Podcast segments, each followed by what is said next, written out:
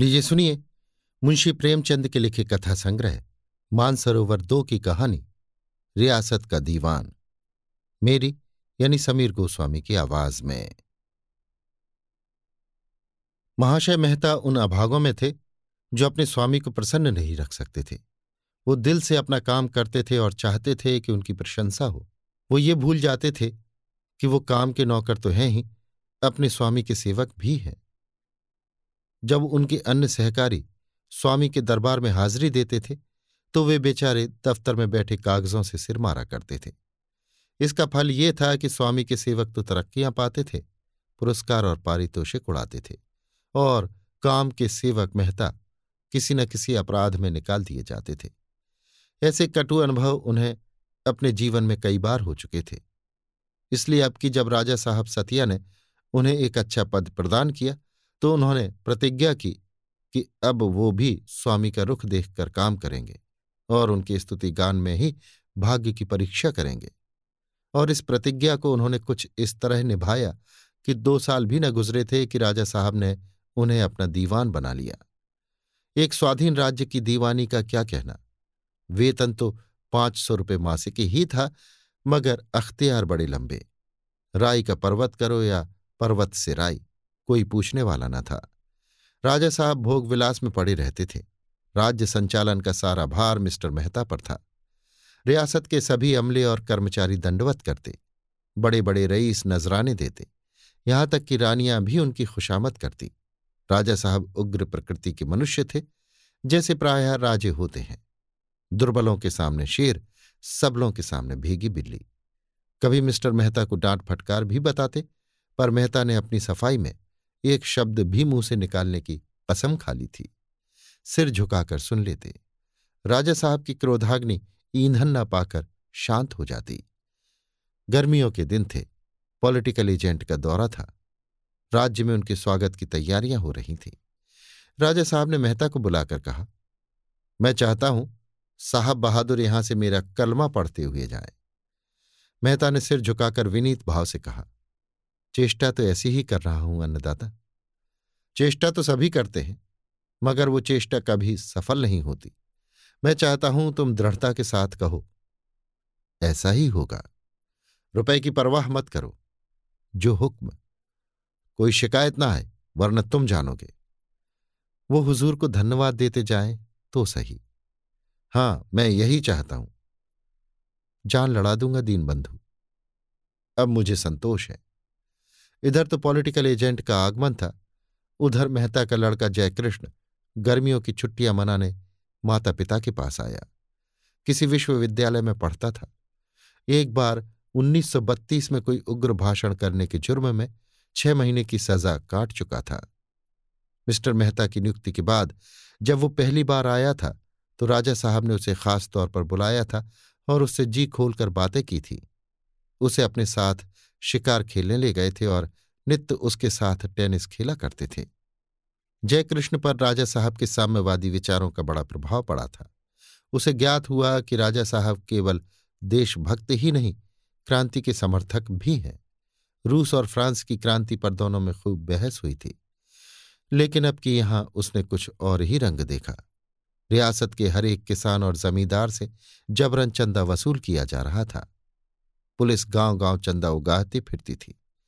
रकम दीवान साहब नियत करते थे। वसूल करना पुलिस का काम था। फरियादी की कहीं सुनवाई न थी। चारों ओर त्राही त्राही मची हुई थी। हज़ारों मजदूर सरकारी इमारतों की सफ़ाई, सजावट और सड़कों की मरम्मत में बेगार कर रहे थे। बनियों से डंडों के ज़ोर से रसद जमा की जा रही थी। जयकृष्ण को आश्चर्य हो रहा था कि ये क्या हो रहा है। राजा साहब के विचार और व्यवहार में इतना अंतर कैसे हो गया? कहीं ऐसा तो नहीं है कि महाराज को इन अत्याचारों की खबर ही न हो, या उन्होंने जिन तैयारियों का हुक्म दिया हो, उनकी तामील में कर्मचारियों ने अपनी कारगुजारी की धुन में ये अनर्थ कर डाला हो। रात भर तो उसने किसी तरह जब्त किया। प्रातःकाल उसने मेहताजी से पूछा, आपने राजा साहब को इन अत्याचारों की सूचना नहीं दी? मेहताजी को स्वयं इस अनीति से ग्लानी हो रही थी।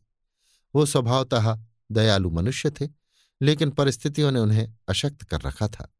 दुखित स्वर में बोले, राजा साहब का यही हुक्म है तो क्या किया जाए? तो आपको ऐसी दशा में अलग हो जाना चाहिए था। आप जानते हैं, ये जो कुछ हो रहा है, उसकी सारी ज़िम्मेदारी आपके सिर ला दी जा रही है। प्रजा आप ही को अपराधी समझती है। मैं मजबूर हूँ। मैंने कर्मचारियों से बार बार संकेत किया कि यथासाध्य किसी पर सख्ती न की जाए। लेकिन हर एक स्थान पर मैं मौजूद तो नहीं रह सकता। अगर प्रत्यक्ष रूप से हस्तक्षेप करूँ तो शायद कर्मचारी लोग महाराज से मेरी शिकायत कर दें। ये लोग ऐसे ही अफसरों की ताक में तो रहते हैं। इन्हें तो जनता को लूटने का कोई बहाना चाहिए। जितना सरकारी कोष में जमा करते हैं, उससे ज़्यादा अपने घर में रख लेते हैं। मैं कुछ नहीं कर सकता। जयकृष्ण ने उत्तेजित होकर कहा तो आप इस्तीफा क्यों नहीं दे देते? मेहता ने लज्जित होकर कहा बेशक, मेरे लिए मुनासिब तो यही था, लेकिन जीवन में इतने धक्के खा चुका हूँ कि अब और सहने की शक्ति नहीं रही। ये निश्चय है कि नौकरी करके मैं अपने को बेदाग नहीं रख सकता। धर्म और अधर्म, सेवा और परमार्थ के झमेलों में पड़कर मैंने बहुत ठोकरें खाई। मैंने देख लिया कि दुनिया दुनियादारों के लिए है, जो अवसर और काल देखकर काम करते हैं। सिद्धांतवादियों के लिए ये अनुकूल स्थान नहीं है।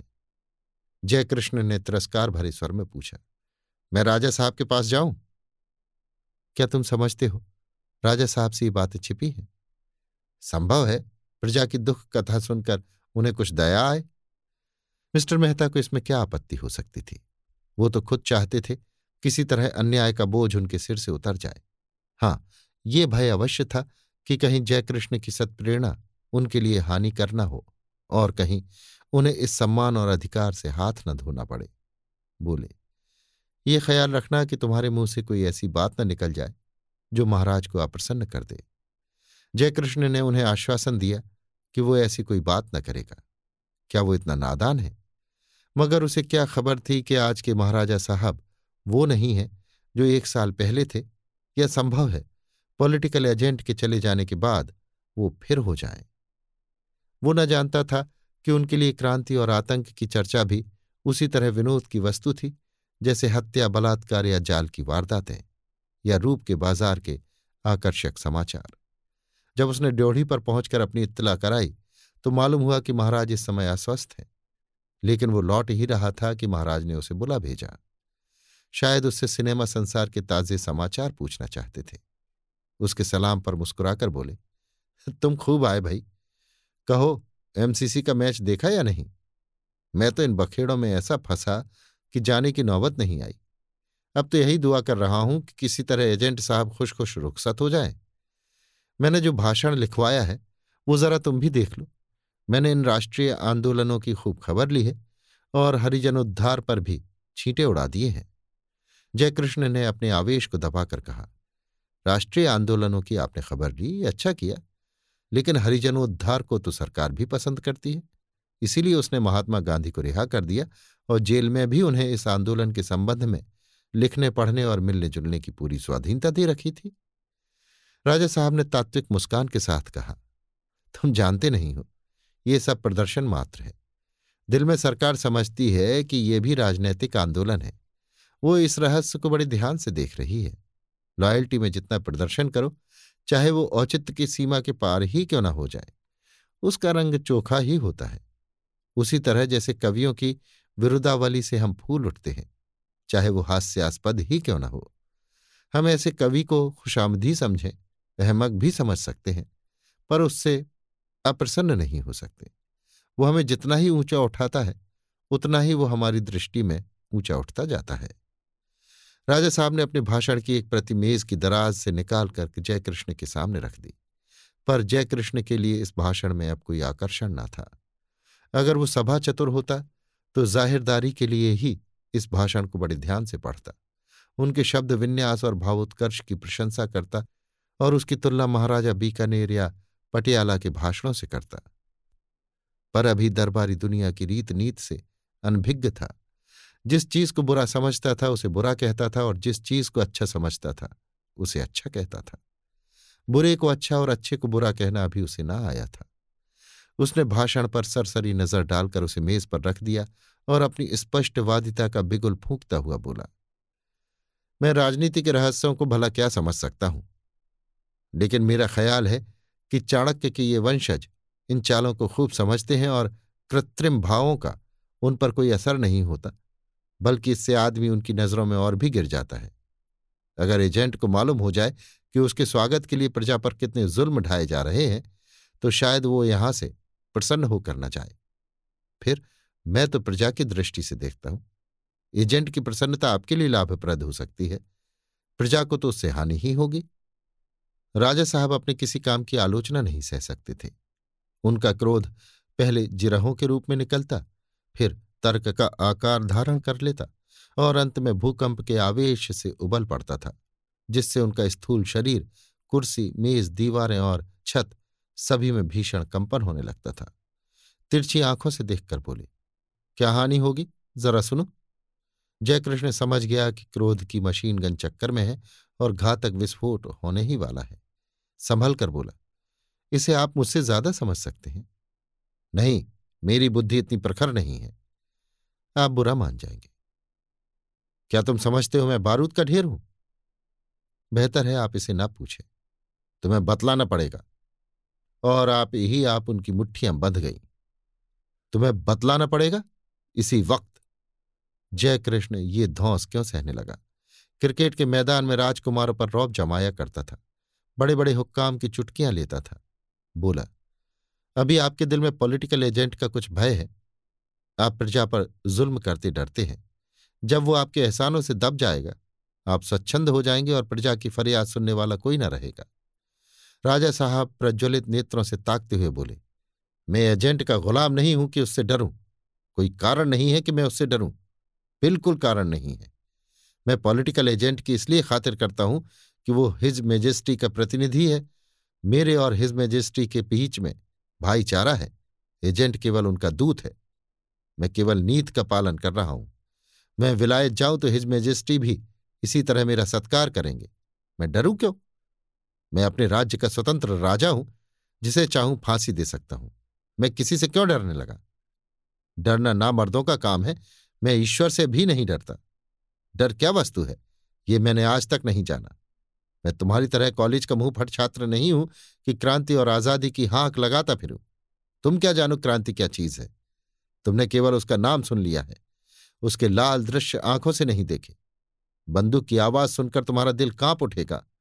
क्या तुम चाहते हो मैं एजेंट से कहूँ, प्रजा तबाह है, आपके आने की ज़रूरत नहीं। मैं इतना आतिथ्य शून्य नहीं हूँ। मैं अंधा नहीं हूँ, अहमक नहीं हूँ। प्रजा की दशा का मुझे तुमसे कहीं अधिक ज्ञान है। तुमने उसे बाहर से देखा है, मैं उसे नित्य भीतर से देखता हूँ। तुम मेरी प्रजा को क्रांति का स्वप्न दिखाकर उसे गुमराह नहीं कर सकते। तुम मेरे राज्य में विद्रोह और असंतोष के बीज नहीं बो सकते। तुम्हें अपने मुँह पर ताला लगाना होगा, तुम मेरे विरुद्ध एक शब्द भी मुँह से नहीं निकाल सकते, चू भी नहीं कर सकते। डूबते हुए सूरज की किरणें मेहराबी दीवान खाने के रंगीन शीशों से होकर राजा साहब के क्रोधोन्मत्त मुखमंडल को और भी रंजित कर रही थीं। उनके बाल नीले हो गए थे, आँखें पीली, चेहरा लाल और देह हरी। मालूम होता था प्रेतलोक का कोई पिशाच है। जयकृष्ण की सारी उद्दंडता हवा हो गई। राजा साहब को इस उन्माद की दशा में उसने कभी न देखा था। लेकिन इसके साथ ही उसका आत्मगौरव इस ललकार का जवाब देने के लिए व्याकुल हो रहा था। जैसे विनय का जवाब, विनय है, वैसे ही क्रोध का जवाब, क्रोध है। जब वो आतंक और भय, अदब और लिहाज के बंधनों को तोड़कर निकल पड़ता है। उसने भी राजा साहब को आग्ने नेत्रों से देखकर कहा, मैं अपनी आँखों से यह अत्याचार देखकर मौन नहीं रह सकता। राजा साहब ने आवेश से खड़े होकर मानो उसकी गर्दन पर सवार होते हुए कहा, तुम्हें यहाँ जबान खोलने का कोई हक नहीं है। प्रत्येक विचारशील मनुष्य को अन्याय के विरुद्ध आवाज़ उठाने का हक है। आप वो हक मुझसे नहीं छीन सकते। मैं सब कुछ कर सकता हूँ। आप कुछ नहीं कर सकते। मैं तुम्हें अभी जेल में बंद कर सकता हूँ। आप मेरा बाल भी बांका नहीं कर सकते। इसी वक्त मिस्टर मेहता बदहवास से कमरे में आए और जयकृष्ण की ओर कोप भरी आँखें उठाकर बोले, कृष्णा, निकल जाए यहाँ से। अभी मेरी आँखों से दूर हो जा और खबरदार, फिर मुझे अपनी सूरत न दिखाना। मैं तुझ जैसे कपूत का मुँह नहीं देखना चाहता।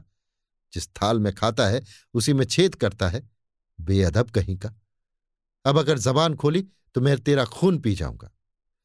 जयकृष्ण ने हिंसा विक्षिप्त पिता को घृणा की आँखों से देखा और अकड़ता हुआ गर्व से सिर उठाए, दीवान खाने के बाहर निकल गया।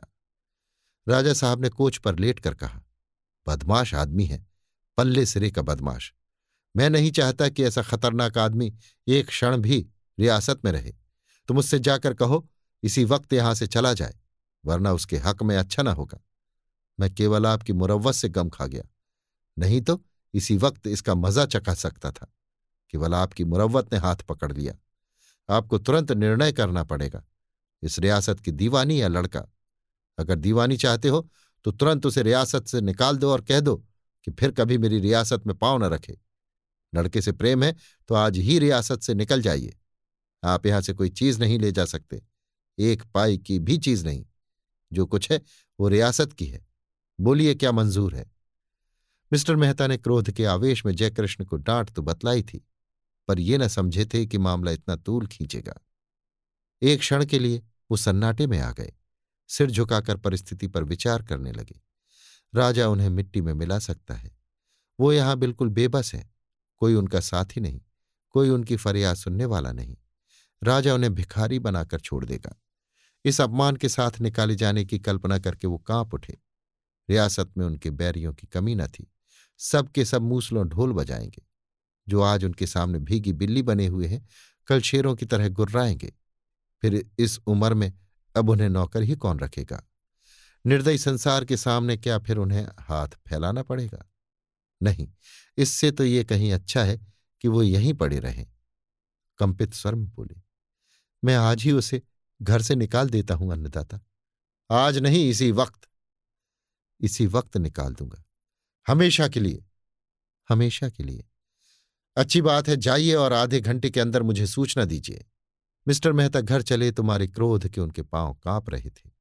देह में आग सी लगी हुई थी। इस लौंडे के कारण आज उन्हें कितना अपमान सहना पड़ा।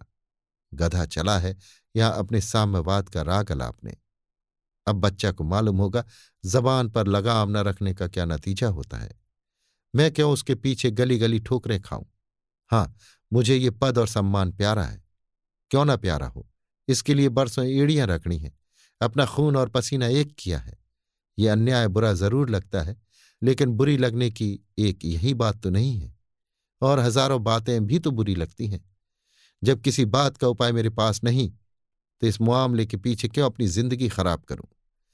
उन्होंने घर आते ही आते पुकारा जयकृष्ण सुनीता ने कहा जयकृष्ण तो तुमसे पहले ही राजा साहब के पास गया था। तब से यहाँ कब आया? अब तक यहाँ नहीं आया। वो तो मुझसे पहले ही चल चुका था। वो फिर बाहर आए और नौकरों से पूछना शुरू किया। अब भी उसका पता न था। मारे डर के कहीं छिप रहा होगा और राजा ने आध घंटे में इतला देने का हुक्म दिया है। ये लौंडा न जाने क्या करने पर लगा हुआ है। आप तो जाएगा ही, मुझे भी अपने साथ ले डूबेगा। सहसा एक सिपाही ने एक पुर्जा लाकर उनके हाथ में रख दिया। अच्छा ये तो जय कृष्ण की लिखावट है। क्या कहता है? इस दुर्दशा के बाद मैं इस रियासत में एक क्षण भी नहीं रह सकता। मैं जाता हूँ। आपको अपना पद और मान अपनी आत्मा से ज़्यादा प्रिय है। आप खुशी से उसका उपभोग कीजिए। मैं फिर आपको तकलीफ़ देने ना आऊँगा। अम्मा से मेरा प्रणाम कहिएगा। मेहता ने पुर्जा लाकर सुनीता को दिखाया और खिन्न होकर बोले, इसे न जाने कब समझ आएगी। लेकिन बहुत अच्छा हुआ। अब लाला को मालूम होगा दुनिया में किस तरह रहना चाहिए। बिना ठोकरें खाए, आदमी की आँखें नहीं खुलती। मैं ऐसे तमाशे बहुत खेल चुका। अब इस खुराफात के पीछे अपना शेष जीवन नहीं बर्बाद करना चाहता और तुरंत राजा साहब को सूचना देने चले। दम से दम में सारी रियासत में ये समाचार फैल गया। जयकृष्ण अपने शील स्वभाव के कारण जनता में बड़ा प्रिय था। लोग बाजारों और चौरस्तों पर खड़े हो होकर इस कांड पर आलोचना करने लगे। अजी वो आदमी नहीं था। भाई, उसे किसी देवता का अवतार समझो। महाराज के पास जाकर बेधड़क बोला, अभी बेकार बंद कीजिए, वरना शहर में हंगामा हो जाएगा। राजा साहब की तो जबान बंद हो गई, बगलें झांकने लगे। शेर है शेर, उम्र तो कुछ नहीं, पर आफत का पर काला है। और वो, ये बेगार बंद करा के रहता, हमेशा के लिए। राजा साहब को भागने की राह न मिलती। सुना घिघियाने लगे थे। मुदा इसी बीच में दीवान साहब पहुँच गए और उसे देश निकाले का हुक्म दे दिया। ये हुक्म सुनकर उसकी आँखों में खून उतर आया था, लेकिन बाप का अपमान न किया। ऐसे बाप को तो गोली मार देनी चाहिए, बाप है या दुश्मन? वो कुछ भी हो, है तो बाप ही। सुनीता सारे दिन बैठी रोती रही, जैसे कोई उसके कलेजे में बर्छियाँ चुभो रहा था। बेचारा न जाने कहाँ चला गया। अभी जलपान तक न किया था। चूल्हे में जाए ऐसा भोग विलास जिसके पीछे उसे बेटे को त्यागना पड़े। हृदय में ऐसा उद्वेग उठा कि इसी दंपति और घर को छोड़कर रियासत से निकल जाए, जहाँ ऐसे नर पिशाचों का राज्य है। इन्हें अपनी दीवानी प्यारी है, उसे लेकर रहें। वो अपने पुत्र के साथ उपवास करेगी, पर उसे आँखों से देखती तो रहेगी। एकाएक वो उठकर महारानी के पास चली। वो उनसे फरियाद करेगी। उन्हें भी ईश्वर ने बालक दिए हैं। उन्हें क्या एक अभाग्नि माता पर दया ना आवेगी? इसके पहले भी वो कई बार महारानी के दर्शन कर चुकी थी। उसका मुरझाया हुआ मन आशा से लहलहा उठा। लेकिन रनिवास में पहुँची तो देखा कि महारानी के तेवर भी बदले हुए हैं। उसे देखते ही बोली, तुम्हारा लड़का बड़ा उजड्ढ है, जरा भी अदब नहीं। किससे किस तरह बात करनी चाहिए, इसका जरा भी सलीका नहीं। न जाने विश्वविद्यालय में क्या पढ़ा करता है। आज महाराज से उलझ बैठा। कहता था कि बेगार बंद कर दीजिए और एजेंट साहब के स्वागत सत्कार की कोई तैयारी ना कीजिए। इतनी समझ भी उसे नहीं है कि इस तरह कोई राजा क्या घंटे गद्दी पर रह सकता है। एजेंट बहुत बड़ा अफसर न सही, लेकिन है तो बादशाह का प्रतिनिधि। उसका आदर सत्कार करना तो हमारा धर्म है। फिर ये बेगार किस दिन काम आएँगे? उन्हें रियासत से जागीरें मिली हुई हैं। किस दिन के लिए? प्रजा में विद्रोह की आग भड़काना कोई भले आदमी का काम है। जिस पत्तल में खाओ, उसी में छेद करो।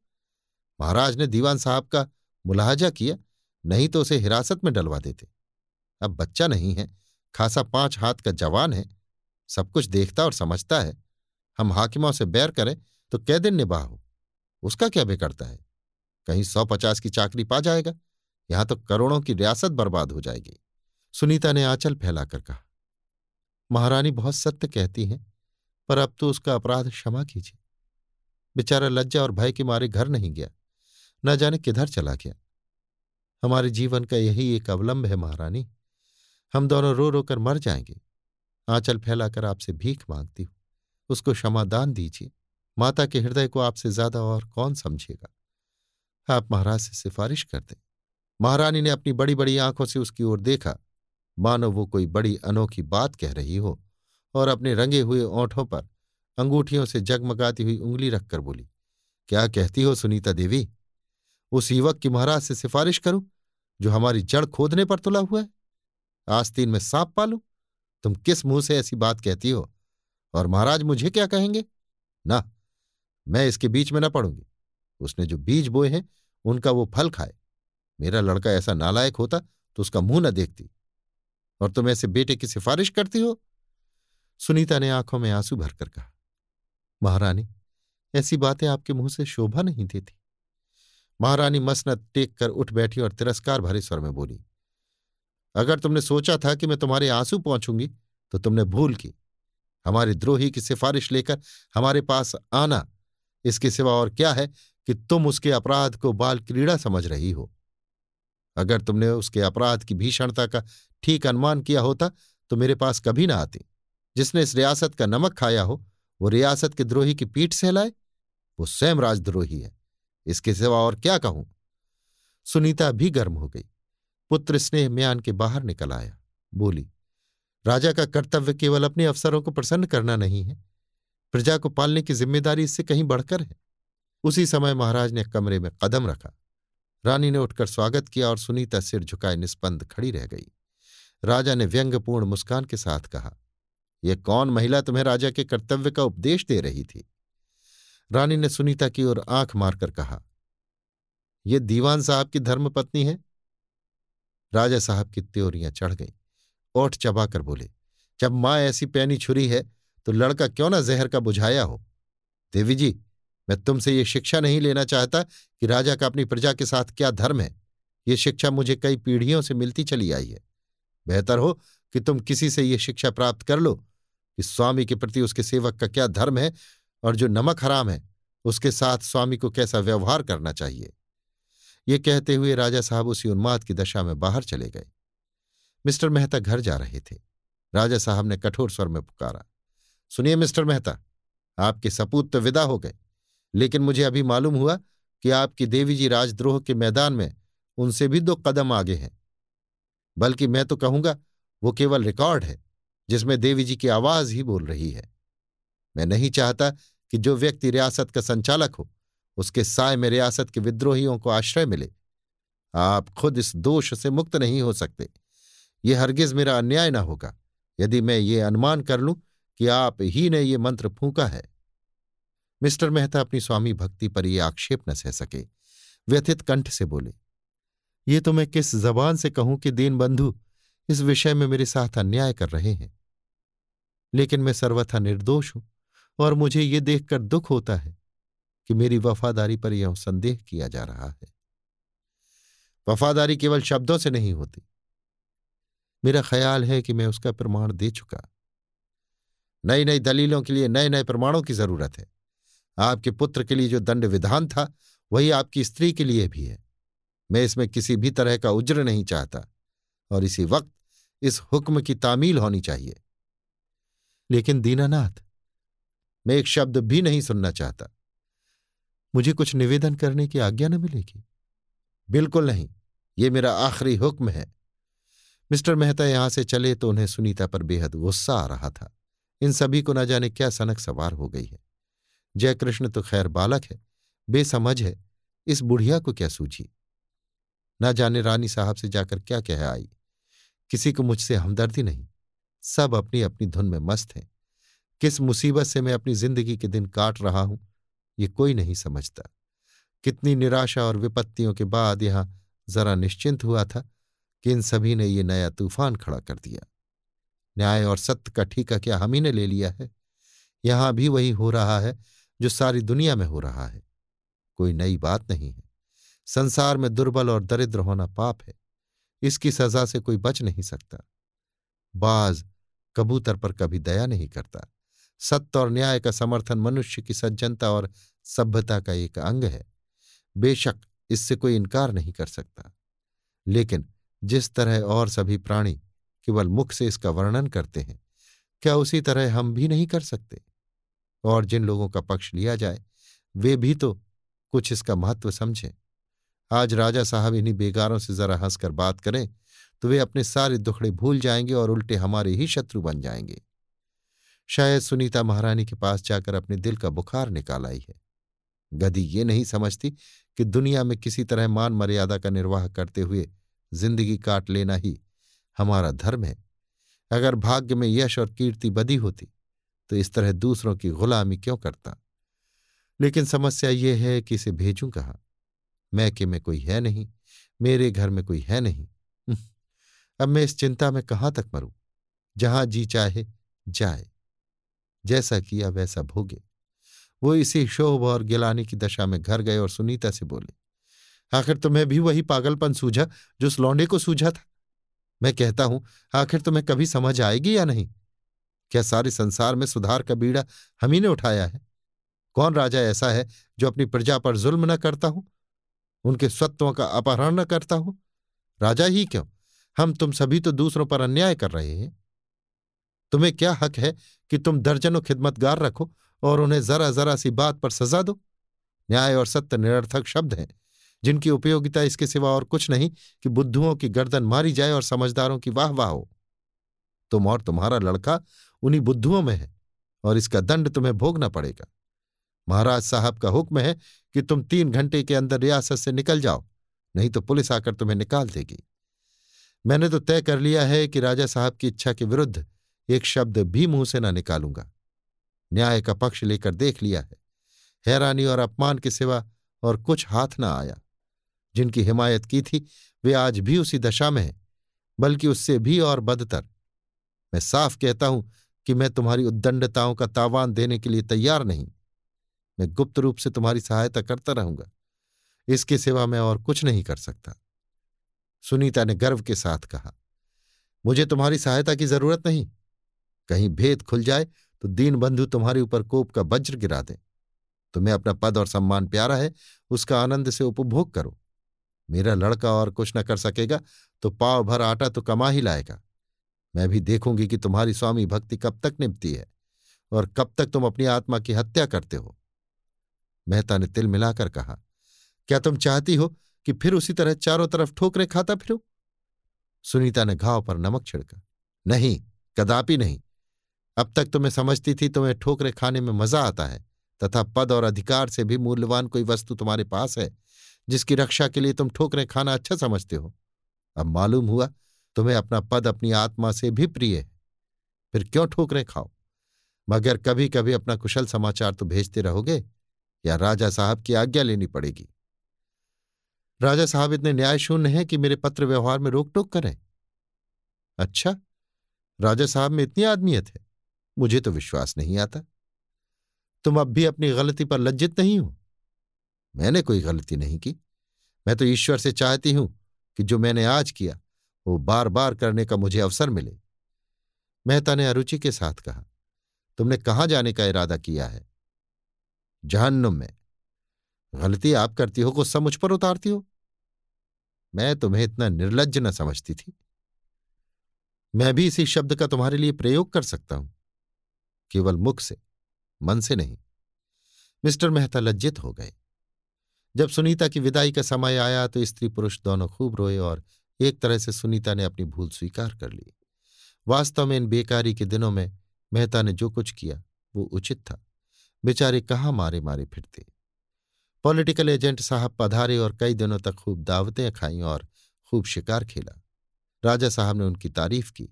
उन्होंने राजा साहब की तारीफ़ की। राजा साहब ने उन्हें अपनी लॉयल्टी का विश्वास दिलाया। उन्होंने सतिया राज्य को आदर्श कहा और राजा साहब को न्याय और सेवा का अवतार स्वीकार किया और तीन दिन में रियासत को ढाई लाख की चपत देकर विदा हो गए। मिस्टर मेहता का दिमाग आसमान पर था।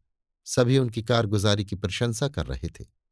एजेंट साहब तो उनकी दक्षता पर मुग्ध हो गए। उन्हें राय साहब की उपाधि मिली और उनके अधिकारों में भी वृद्धि हुई। उन्होंने अपनी आत्मा को उठाकर ताक पर रख दिया था। उनकी ये साधना कि महाराज और एजेंट दोनों उनसे प्रसन्न रहें, संपूर्ण रीति से पूरी हो गई। रियासत में ऐसा स्वामी भक्त सेवक दूसरा न था। राजा साहब अब कम से कम तीन साल के लिए निश्चिंत थे। एजेंट खुश है तो फिर किसका भय?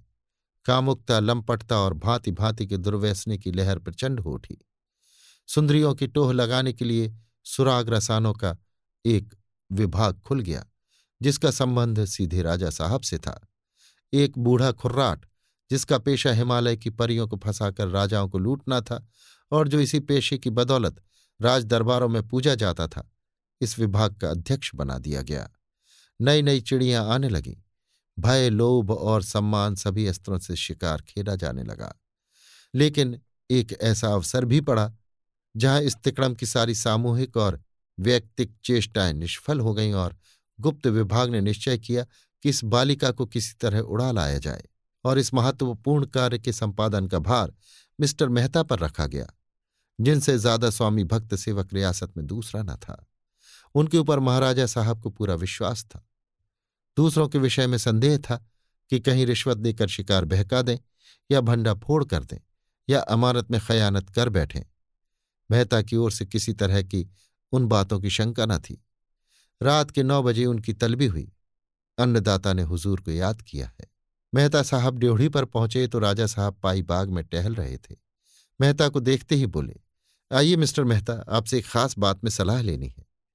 यहाँ कुछ लोगों की राय है कि सिंहद्वार के सामने आपकी एक प्रतिमा स्थापित की जाए, जिससे चिरकाल तक आपकी यादगार कायम रहे।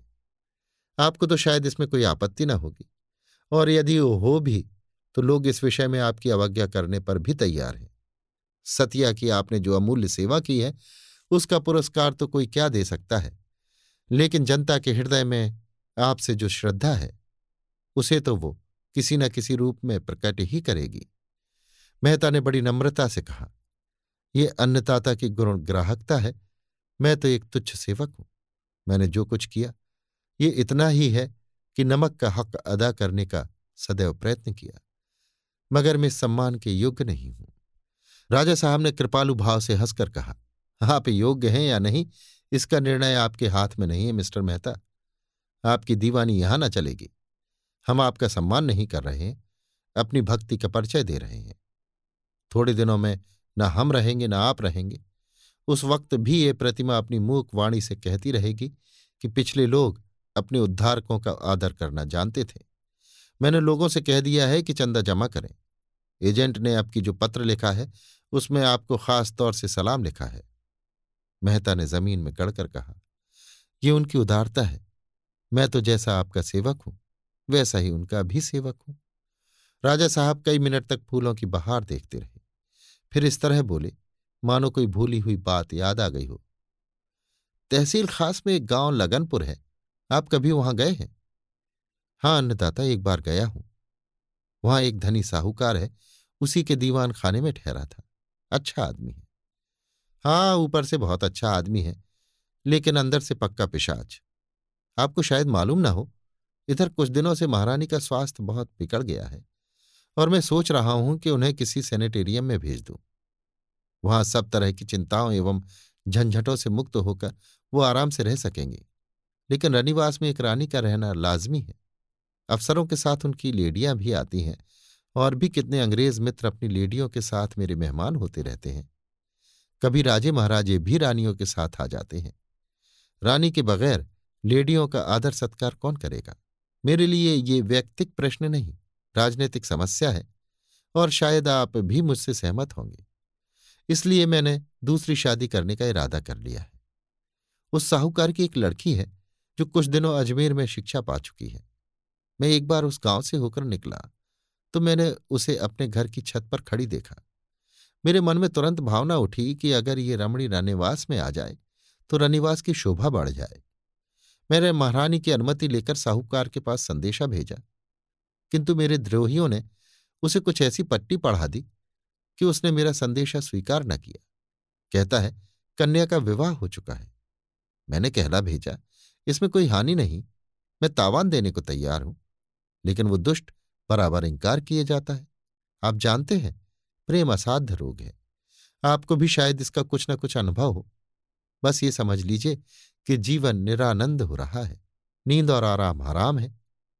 भोजन से अरुचि हो गई। अगर कुछ दिन यही हाल रहा तो समझ लीजिए कि मेरी जान पर बनाएगी सोते जागते वही मूर्ति आँखों के सामने नाचती रहती है। मन को समझाकर हार गया और अब विवश होकर मैंने कूटनीति से काम लेने का निश्चय किया है। प्रेम और समर में सब कुछ क्षम है। मैं चाहता हूँ आप थोड़े से मातबर आदमियों को लेकर जाएँ और उस रमणी को किसी तरह ले आए। खुशी से आए, खुशी से, बल से आए, बल से। इसकी चिंता नहीं, मैं अपने राज्य का मालिक हूँ। इसमें जिस वस्तु पर मेरी इच्छा हो, उस पर किसी दूसरे व्यक्ति का नैतिक या सामाजिक स्वत्व नहीं हो सकता। ये समझ लीजिए कि आप ही मेरे प्राणों की रक्षा कर सकते हैं। कोई दूसरा ऐसा आदमी नहीं है, जो इस काम को इतने सुचारू रूप से पूरा कर दिखाए। आपने राज्य की बड़ी बड़ी सेवाएँ की हैं, ये उस यज्ञ की पूर्णाहुति होगी, और आप जन्म जन्मांतर तक राजवंश के इष्ट देव समझे जाएँगे। मिस्टर मेहता का मरा हुआ आत्मगौरव एकाएक सचेत हो गया। जो रक्त चिरकाल से प्रवाह शून्य हो गया था, उसमें सहसा उद्रेक हो उठा। त्योरियाँ चढ़ाकर बोले तो आप चाहते हैं मैं उसे किडनैप करूँ? राजा साहब ने उनके तेवर देखकर आग में पानी डालते हुए कहा, कदापि नहीं, मिस्टर मेहता। आप मेरे साथ घोर अन्याय कर रहे हैं। मैं आपको अपना प्रतिनिधि बनाकर भेज रहा हूँ। कार्य सिद्धि के लिए आप जिस नीति से चाहें, काम ले सकते हैं। आपको पूरा अधिकार है। मिस्टर मेहता ने और भी उत्तेजित होकर कहा, मुझसे ऐसा पाजीपन नहीं हो सकता। राजा साहब की आँखों से चिंगारियाँ निकलने लगी। अपने स्वामी की आज्ञा का पालन करना पाजीपन है। जो आज्ञा नीति और धर्म के विरुद्ध हो, उसका पालन करना बेशक पाजीपन है। किसी स्त्री से विवाह का प्रस्ताव करना नीति और धर्म के विरुद्ध है। इसे आप विवाह कहकर विवाह शब्द को कलंकित करते हैं। ये बलात्कार है। आप अपने होश में हैं। खूब अच्छी तरह। मैं आपको धूल में मिला सकता हूँ। तो आपकी गद्दी भी सलामत ना रहेगी। मेरी नेकियों का यही बदला है, नमक हराम। आप अब शिष्टता की सीमा से आगे बढ़े जा रहे हैं, राजा साहब। मैंने अब तक अपनी आत्मा की हत्या की है और आपके हर एक जा और बेजा हुक्म की तामील की है। लेकिन आत्मसेवा की भी एक हद होती है, जिसके आगे कोई भला आदमी नहीं जा सकता। आपका ये कृत्य जघन्य है और इसमें जो व्यक्ति आपका सहायक हो, वो इसी योग्य है कि उसकी गर्दन काट ली जाए। मैं ऐसी नौकरी पर लानत भेजता हूँ। ये कहकर वो घर आए और रात रात बोरिया बक्चा समेटकर रियासत से निकल गए। मगर इसके पहले सारा वृतांत लिखकर उन्होंने एजेंट के पास भेज दिया। अभी आप सुन रहे थे मुंशी प्रेमचंद के लिखे कथा संग्रह, मानसरोवर दो की कहानी, रियासत का दीवान, मेरी यानी समीर गोस्वामी की आवाज़ में।